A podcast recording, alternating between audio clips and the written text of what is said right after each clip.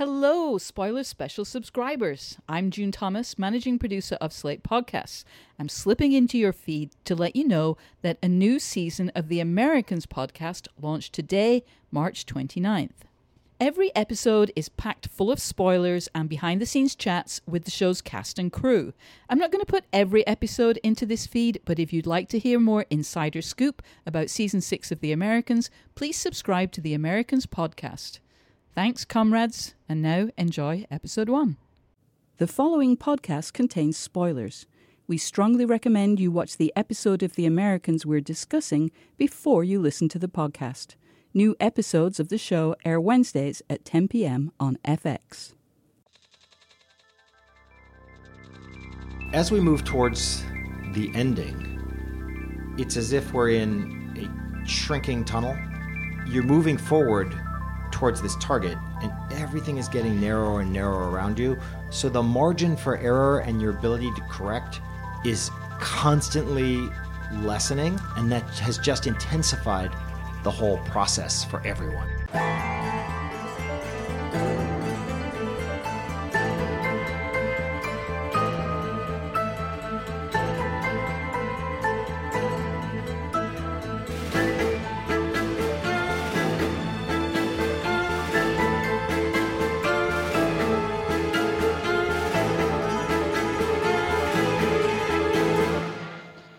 And welcome to the Americans podcast for the sixth and final season. I'm June Thomas, managing producer of Slate Podcasts and your host for the series, which goes behind the scenes of the show. Later, I'll chat with the Americans costume designer, Katie Irish, about how she conveys character through clothes. And director Chris Long will explain why the streets of Mexico City might have seemed a little empty. But first, let's hear from showrunners Joe Weisberg and Joel Fields, who wrote this episode, number 601 Dead Hand. I began by asking them why they jumped ahead to 1987. What was so special about that year? Joe Weisberg offers the first response. A big part of 87 was what was going on in the Soviet Union. Mm. So that, that's the that's the big association that Gorbachev uh, took control in 85. It was by 87 that Perestroika and Glasnost had, had kicked in enough that there was no no real mistaken mistaking what was going on. That doesn't mean that people here at that time many people weren't still wondering what he was doing, if it was for real, if it really meant that much. But there was nevertheless no mistaking that these policies were happening and taking place by 87. And we wanted to come back at a time when that was the case so that you could see, uh, as you already start to do in, in the opening of the show, what that might mean to Philip and Elizabeth and how it might affect their work and therefore their relationship. Those two things being so so closely intertwined mm. and, and providing such a engine for our show. When we do see them, they are not in sync. To state the obvious, but this is just a projection on my part. But that feels like that would be hard for you guys to have them be so at odds. Personally hard, creatively much easier. well, conflict is it, conflict is easy, and uh, or easy. It's easier to to mine dramatically than non-conflict. Mm. And as we planned out seasons five and six, we wanted to bring them together and get them to this place of love and mutual giving at the end of season five, and then jump forward and see what the sad results of those gifts were. As writers, once you come up with the idea that Philip's going to be spying on Elizabeth. Talk about not being in sync. You don't right. get more not in sync than that. As writers, you're like rubbing your hands together. You're like, oh yeah, here we go. As people, you feel a little bad, but yeah. more at that point, you're more a writer than a person. Got it. So three years in history is somewhat significant, but for the characters, three years of silence is, is, feels such a long time for people that we've actually there's not been a huge spread of time over the first five seasons and you've done very few jumps and really just a few months really. Right. so how did you approach trying to convey that familiar characters were a little bit different but significantly or noticeably different than the last time we saw them? It's always tricky on this show because we we try never to point at that stuff Paige got a haircut.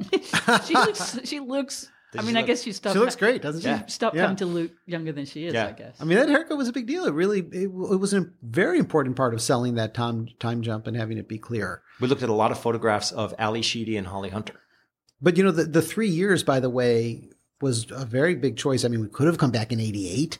It maybe could have been 86 in terms of the politics we were talking about. Mm-hmm. 87 was ideal, but we felt having three years was about right in terms of what, how much change we wanted. You saw at the end of last season that Philip was going to quit his job and just be a travel agent. And we thought a lot about how much time do we want that to have been going on, that he's been out of the family business so that we can come back at a time where that's really been the case and would have affected them so much. Mm-hmm. So that you can come back and they've been living that way for really a long time so that we can show it the way we do at the, at the beginning of 601, where with really just almost little looks and little gestures, you can get a feeling that that's been their life for a while. Right. Things kind of kind of solidified, not necessarily calcified, but but solidified. Speaking of Philip, he's a full time capitalist now, but he doesn't seem terribly good at it. He's trying hard. Is it that he's not a good capitalist? I don't know if we ever literally asked ourselves that exact question. Is he bad at it? You know, we're going to be telling that story. We don't want to give too much away mm-hmm. about his his capitalism and how it progresses. Um, I think the most important point is what you said that he tries very hard. That's what we want to explore. I think it's less a story about how good or bad Philip is at capitalism and more a story about what embracing capitalism does to a person. What does it do to him? Well, watch and see. You're gonna have to. You're gonna have to see. By the way, though, I don't think he's bad at it. I don't get that feeling. I don't get the feeling that he's bad at it. He seems very stressed. Like he he seems more stressed than he ever did as a spy. Well, I think that's really an interesting observation because a lot of what we American capitalists perceive as success is a very stressful life. I also think there's a suggestion that we've sort of hit upon the place where there may be maybe maybe some inherent weakness if you don't come from the capitalist society. So as a spy, he was able to train to come here and fake everything. But now he's trying to become a capitalist when he wasn't raised in that society, and so he's trying to learn it from books. Mm. You know, you, will you'll see him during the season reading these kind of how-to business books. It's sort of like how to succeed, how to run a company, how to do all these things, and then and then practice what he's learning in the books. And can that work if it's not in your blood from the beginning? America's success uh, stories of you know immigrants in Silicon Valley suggest that possibly it can, but maybe well, not in 1987. Can, but, but the question is also, how does it make you feel? again, we, we live in a world where to be busy to the point of irritation is a kind of badge of honor. To be so put upon because you're tugged in so many directions is an indication of success. If you think about that for a moment, it really starts to crumble as an idea. But if you were raised in it, it's what you shoot for. Paige, as well as looking different, she clearly is living apart. She's a student. She's not living with the parents. She has that separation, but she's still, you know, we see she's, you know, she seems very close to her mother now, and you know, having kind of Russian cram school with with Claudia and and and her mom, and you know, watching Moscow does not believe in tears and all that stuff. There's actually more of a bond in many ways now, even as she's, you know, having more of a separate life. Yeah, I mean that's well said. That could have been our answer. if you ask a question, and then we'll say that as the answer.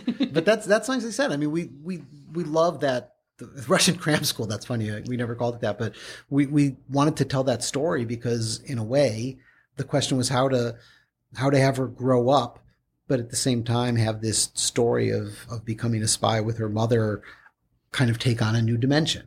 Or, or, or a new closeness that made sense for someone mm-hmm. who was also getting older, and that that vehicle or, or that story of, of Claudia and her mother coming together to bring her into the life and the culture and the history and the home that she never knew, which could then serve the double function of Elizabeth herself being brought into the parts of it she missed because she left when she was so young seemed to be a, a emotional story there. But speaking of Elizabeth, I mean, obviously she's exhausted. She's now doing double duty and all of that.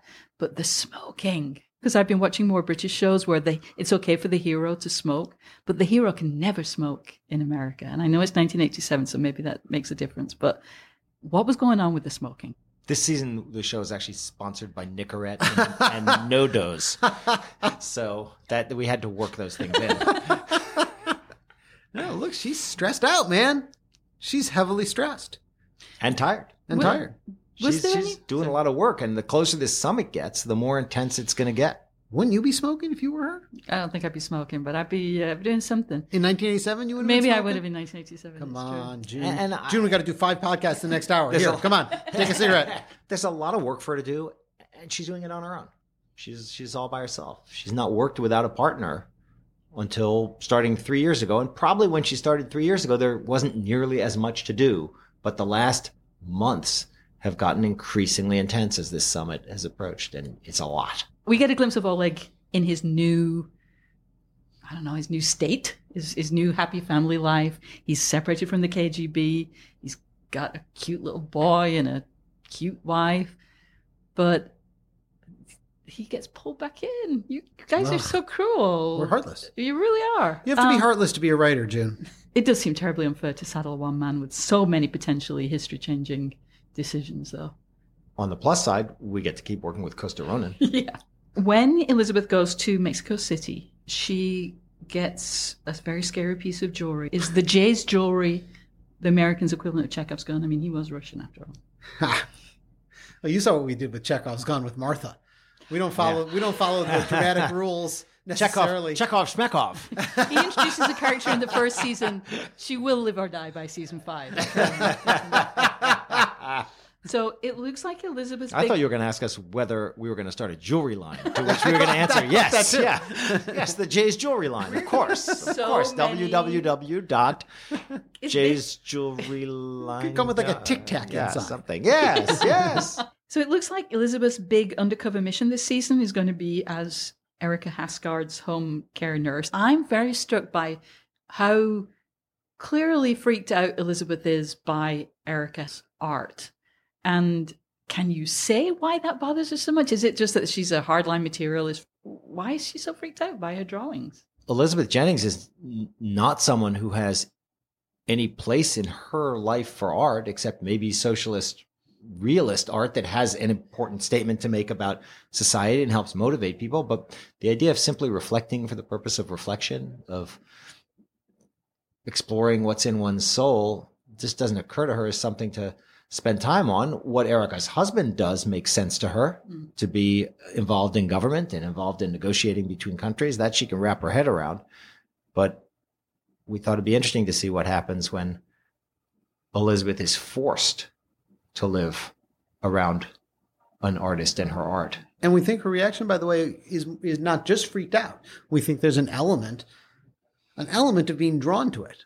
Huh. You know, because she's she's staring at these paintings, right? She's staring at them. She is freaked out, but she's also keeps staring. Yeah. So there's some part of her, it may be unconscious, but there's some part of her that's interested or drawn or you know confused. All these things. And fantastic casting of Miriam Shor, who's so Ah, good isn't at she being great? creepy. Isn't So she good. great? Yeah, I mean, she's a great actress. what an actress We see Oleg and Philip use signaling to get messages to each other. That's kind of familiar to us, uh, having watched the show all these seasons. But from a practical point of view, how would two operatives who haven't worked together before sync up their codes and their signals? So Philip has a pre-existing emergency contact signal. A way to recontact him an emergency would be a place that he goes by every day on his way to and from work, and that he's been trained oh, for years. This was even before he quit. A place that he would know to look every day as he passes by this mailbox to see if there's a signal.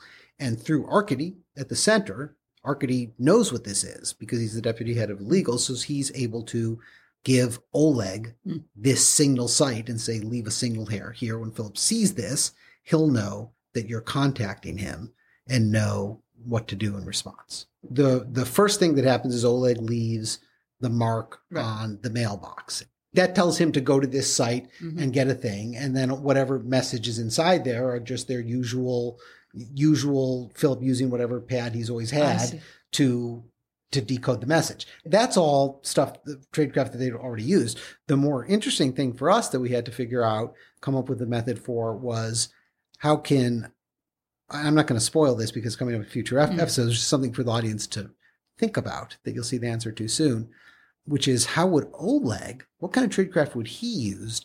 These, these are all called communication systems in espionage, communication system.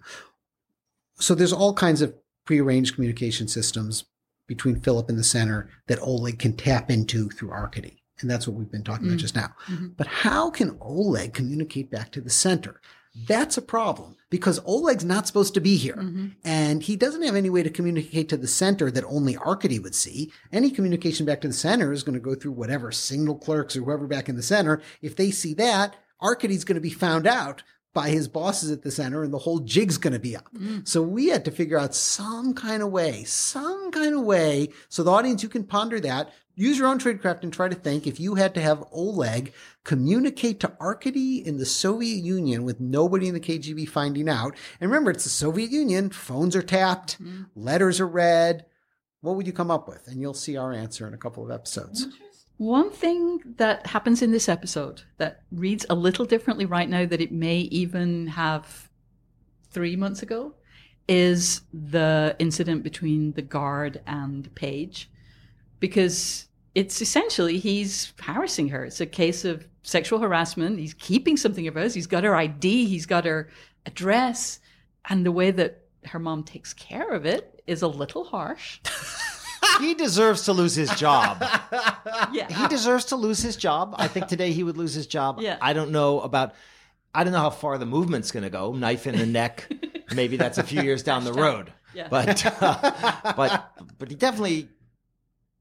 he- It's good he's not in that job anymore. The way he lost it is a little extreme, but Well, it's, It's- it's, it's- an interesting point yeah. you make that we wrote that in a different environment than we're in now. It's actually a very interesting point. I And of hadn't thought course, that. But it's funny we- when we talked about the scene. We did talk about how we did feel that there was something period appropriate about that way of hitting on a woman. Yeah. That it certainly could happen today, but one would hope that someone at, at least would think twice about losing their job. Right. We're at the beginning of the end. How was coming back to the writer's room after the summer hiatus this time around? Was it different? I think everything this year is different. The whole year is just has this giant. I don't want to make it sound too bad, but there's a kind of giant cloud over everything. The cloud of the final season. For me, every day I walk to work, there's a little cloud hanging over my head about every block. It starts raining, stops raining for a block, starts again. Just a kind of general perpetual sadness for everything. Oh, We also work with a level of neurotic intensity that I think is definitely magnified this season. Oh my god. process wise, at the end of last season, we started writing this season. We wrote the first two episodes. And normally our process is we write the first two episodes, write the stories for about half the season, and then everybody goes off and writes their scripts. We come back at, in the new year. This season, we wrote those episodes, did all the story work, took some walks, canceled the first month of our vacation, Oh. threw out those scripts, rewrote them, rewrote all the stories, sent everybody off to write, took a truncated vacation, but still a nice vacation, then returned, threw out the two scripts, rewrote all the stories. So it's been it's been an intense ride. It feels better now because it seems to have been the only way to get here from there. yeah. Well, we turned a corner too. After the third episode was done, we kind of got back on track. But when we were off track, we were sort of back to our first season suicidal Oh. tendencies. It Sort of was like all this stuff we'd learned over the years about how to make the show we had forgotten. It was rough. Were there any other things that were different? Because I mean, coming in for season six, especially, it seems to me that there's a team that has largely, not entirely, but largely been together for many years, if not the whole time. As we move towards the ending, it's as if we're in a shrinking tunnel. So you're moving forward towards this target, and everything is getting narrower and narrower around you. So the margin for error and your ability to correct is constantly lessening. Yeah. And that has just intensified the whole process for everyone, I think. I mean, the great joy and comfort of this show is is that group that's been there for you know for so long. In a way, the experience we're describing and the one we're having of this kind of intensity and strangeness of the last season, the sadness of it, but but also the truth is there's a lot about it that's so so great to be coming towards the end of this great experience. That's being shared by like a couple hundred people hmm. and and a couple hundred people who are you know talking about it and feeling together and going through this thing all, all at the same time. And and that's sort of indescribable. There's one song that I've always wondered if you'll do, and it seems too I doubt it. obvious that I you would doubt ever do it. it. Russians, right? The other Oh, Russians Russians. love their children. that's hard to imagine. yeah. Yeah, it's too on the nose for us. yeah, On Breaking Bad, they did that song about blue something or other in the final season. Well, I remember them saying they were waiting Yeah, all along to do it. But that was, I think the difference is on Breaking Bad, I suspect on some level, their waiting was also a matter of saving. They were saving it, Yeah, wait, yeah. saving it for that moment. But this show is different. You never want that cue that people are going to notice too much. It's interesting with how many you know songs we have where we'll find a song and it just is for so many reasons seems like the perfect song, and then there's one line in it that you can't edit around for whatever reason. Maybe it's a line in the chorus that just happens to relate too strongly to the action in the scene, and that's it. We won't use it. You know what, Joe? We should release an album for the show of songs that are right for the show but could never be used in the show. songs that weren't in the Americans. songs that were I in the it. Americans. We do, you know, Life During Wartime Talking Heads. We could do Russians, Sting. We could do, there's a whole list of them.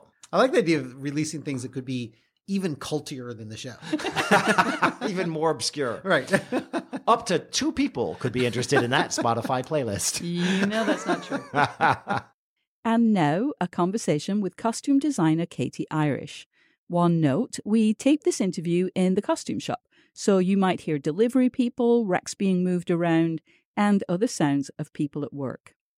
I began by asking Katie what season six's three year time jump meant for the costume department.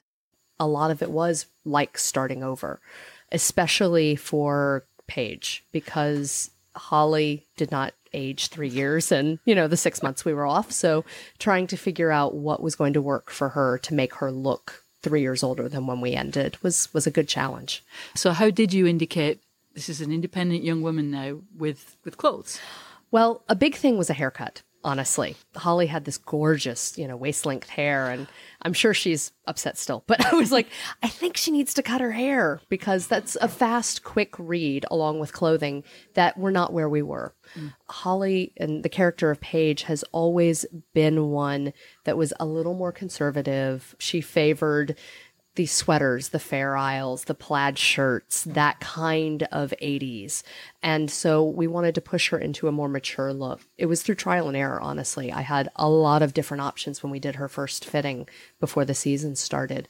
And the look that we settled on was something that was more boyfriend style. It's more kind of the oversized blazer with a nice shirt underneath and the boyfriend fit jeans that are rolled up and some Converse or that kind of look, which is different than her mother's, but still slightly reminiscent of Elizabeth, but definitely different from where we had seen her previously. And Paige does have some operational disguises. She does. She has a lot of light disguises this season.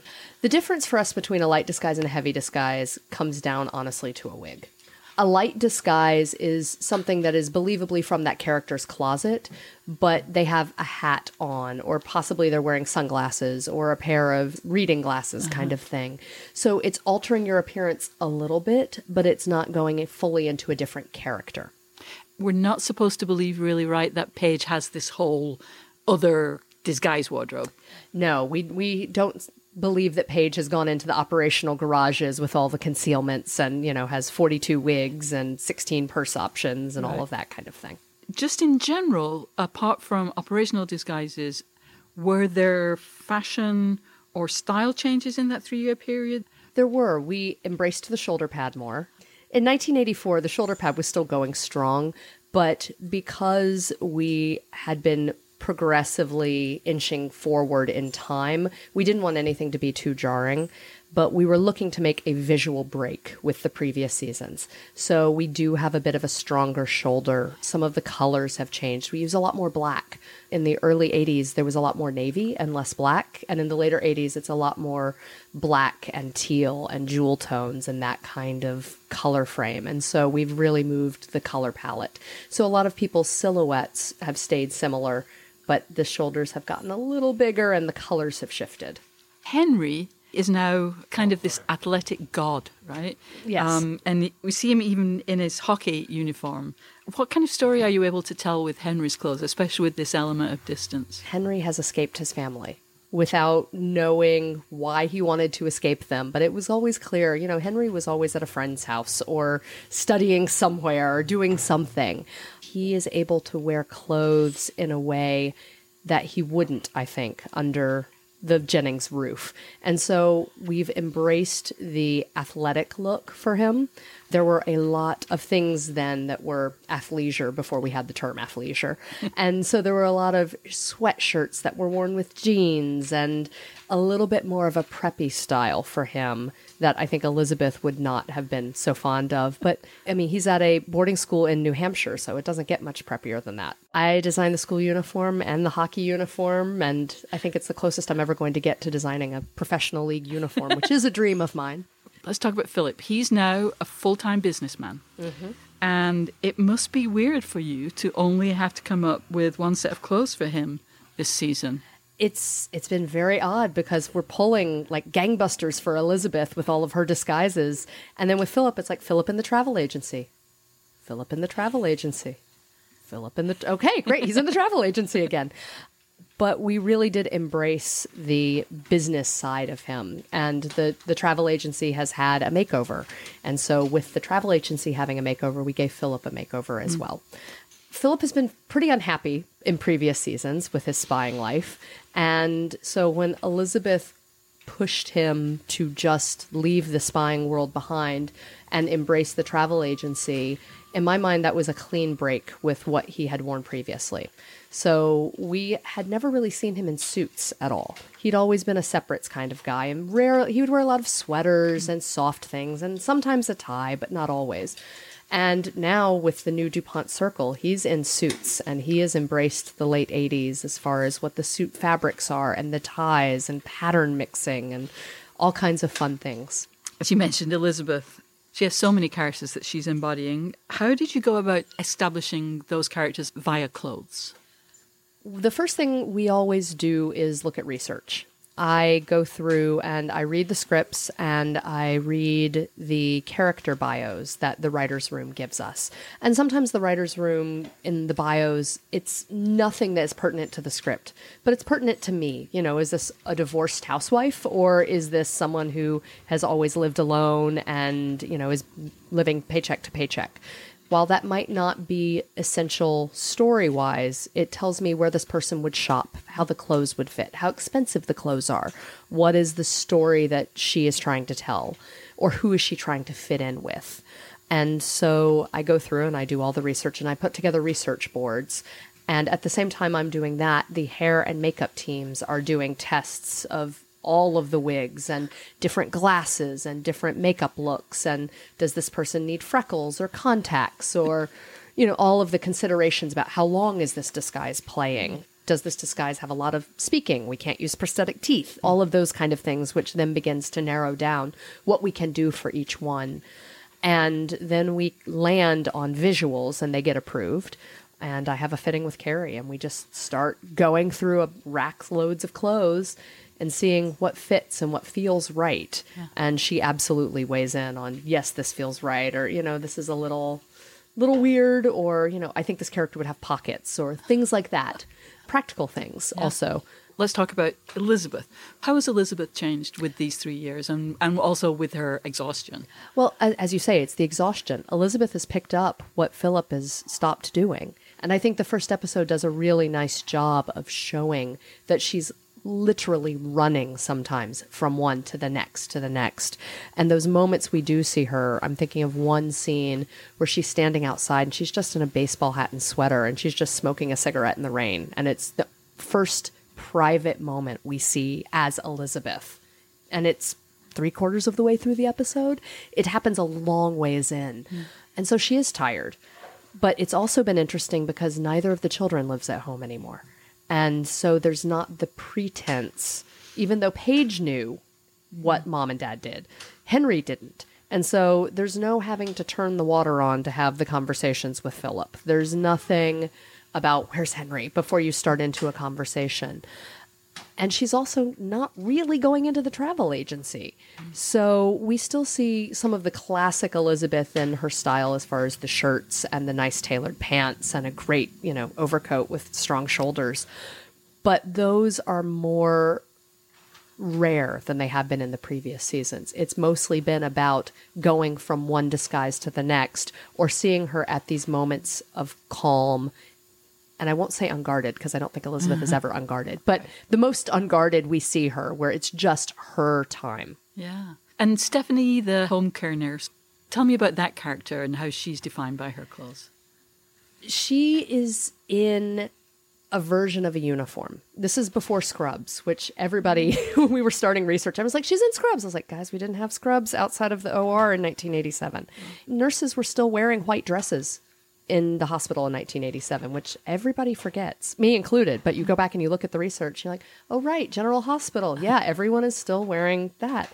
And so then it became about what would someone wear that is a practical thing that could be machine washed because you're dealing with bodily fluids, quite frankly, and has a lot of pockets and hmm. is very comfortable for what she's going to do. We know she's on the night shift specifically.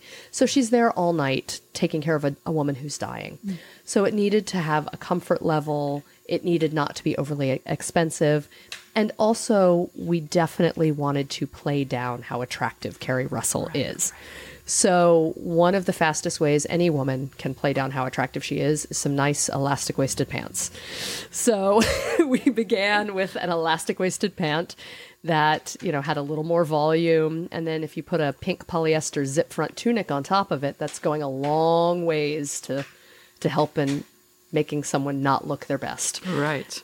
The Haskards are mm-hmm. also new this year. Now, Glenn seems like a basic office worker type who, when he gets home, he doesn't even change really, he just kind of loosens his tie. Mm-hmm. Is that basic kind of way of dressing harder, or can you show that little bit of personality? You show the personality and how they choose to differentiate themselves when they're at home. One of the things we know about Glenn is that he's working on this nuclear summit, which is why Elizabeth is obviously there. But he is dedicated to his work and he is dedicated to his wife, who is also dying. I talked with Scott, Scott Cohen, plays the character Glenn we decided that when he's at work, obviously, you know, he's buttoned up. He has suits, he has separates, and when he gets home, he makes himself comfortable, but he is not taking off and getting into a, he's not warm and fuzzy. He also, his home life isn't warm and fuzzy right now. And so there was that kind of practical consideration. And he has a limited closet. And so it's been really interesting just picking those exact pieces because you know they're going to play over and over and over again. How do they mix and match? It's like real life. You only have limited closet space. And so what are you mix and matching this with this, you know, this week? And Erica, mm-hmm. i- who, as you say, is dying. She's she's not just sick; she's dying, and she knows she's dying. Everybody knows it. So, how do you dress her? By the time we meet Erica, she is already bedridden. And so the disease is fairly advanced at that point. But Erica is an artist. And so one of the things that I talked with Miriam Shor, who plays Erica, about is obviously she's wanting to be comfortable. She's not going out of the house. Through the character's comments, we know she doesn't give a damn about what anybody else thinks about her. So it's clothing that would be for her and you don't just buy clothes to die in. So these are clothes that she had from her previous life. So one of the things that I love that I use a lot on her is a batik nightgown. It's a cotton nightgown and it has a little bit of flair. It's different than just a cotton nightgown. It's different than the nightgowns we saw Martha in. It's different than the nightgowns Sandra wore. And so it has a little personality.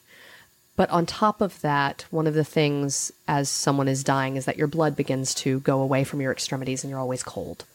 So we have big, thick socks on her, and we have a cardigan that she kind of always wears.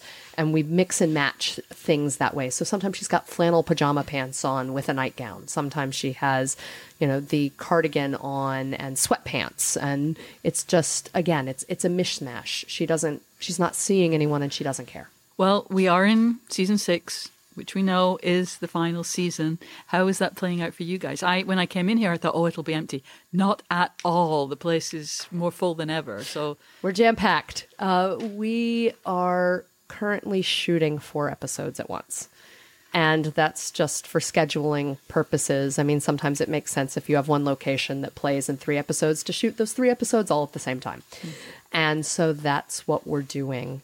And honestly, it's just starting to get to the point where I'm thinking that we're coming to an end because mm. we have been working at a breakneck pace mm. as far as how many disguises, the action. I mean, it's the final season of a spy series. A mm. lot of stuff happens. And so we're just now starting to get to that point where I'm thinking, oh my God, I have one fitting left for Matthew, and that's it. And that there are no more after. I really only need to see him one more time. And that's that's weird. But again, there's a lot to get through till we get to that one fitting. So trying to just keep pushing forward and not dwell on it too much. Before we sign off this week, a quick word from Chris Long, who directed this episode. The Americans famously recreates Washington and Moscow in New York City, so I asked Chris if they went to Mexico to film Elizabeth's scene with General Koftun. Uh, well, we went to Spanish Harlem, uh, which which really I thought looked great for Mexico City. And the funny thing was, I'm very very light aware. And on the day we were supposed to shoot, I, I jumped out the van for the uh, 7 a.m. 8 o'clock call, and I looked up, and the sun was absolutely perfectly streaming through the clouds, just in the way that one would think Mexico City would look. And we'd had the most dreary days prior to that, rain and everything else. And I was like, oh dear, I really want to have the weather. And I just, it was just one of those absolutely gorgeous New York days where you wake up and the sun streaming through. We were due to shoot the inside bit first and then come out later on and shoot the outside bit. But I just said to everybody, the light is so fantastic. The light is so fantastic that we've got to shoot now. And they said to me, well, we don't have any extras because all the extras are supposed to be coming later. If you look at that shot and you think, well, Mexico City is not very busy, I sort of juggled between beautiful light and not having any extras in the background of it. And I went with beautiful light. So if you wonder why Mexico City doesn't look very busy at that moment, it's because I decided to switch the shooting order because of the light and suffered not having many extras. Thanks to Joe Weisberg, Joel Fields, Katie Irish, and Chris Long for talking episode 601 with me. Thanks also to Daniel Schrader for recording assistance and to the American Sarah Nolan for her organizational help. Please join us next week when we'll be discussing episode 602 Tchaikovsky with some very special guests. I'm June Thomas. Thank you for listening.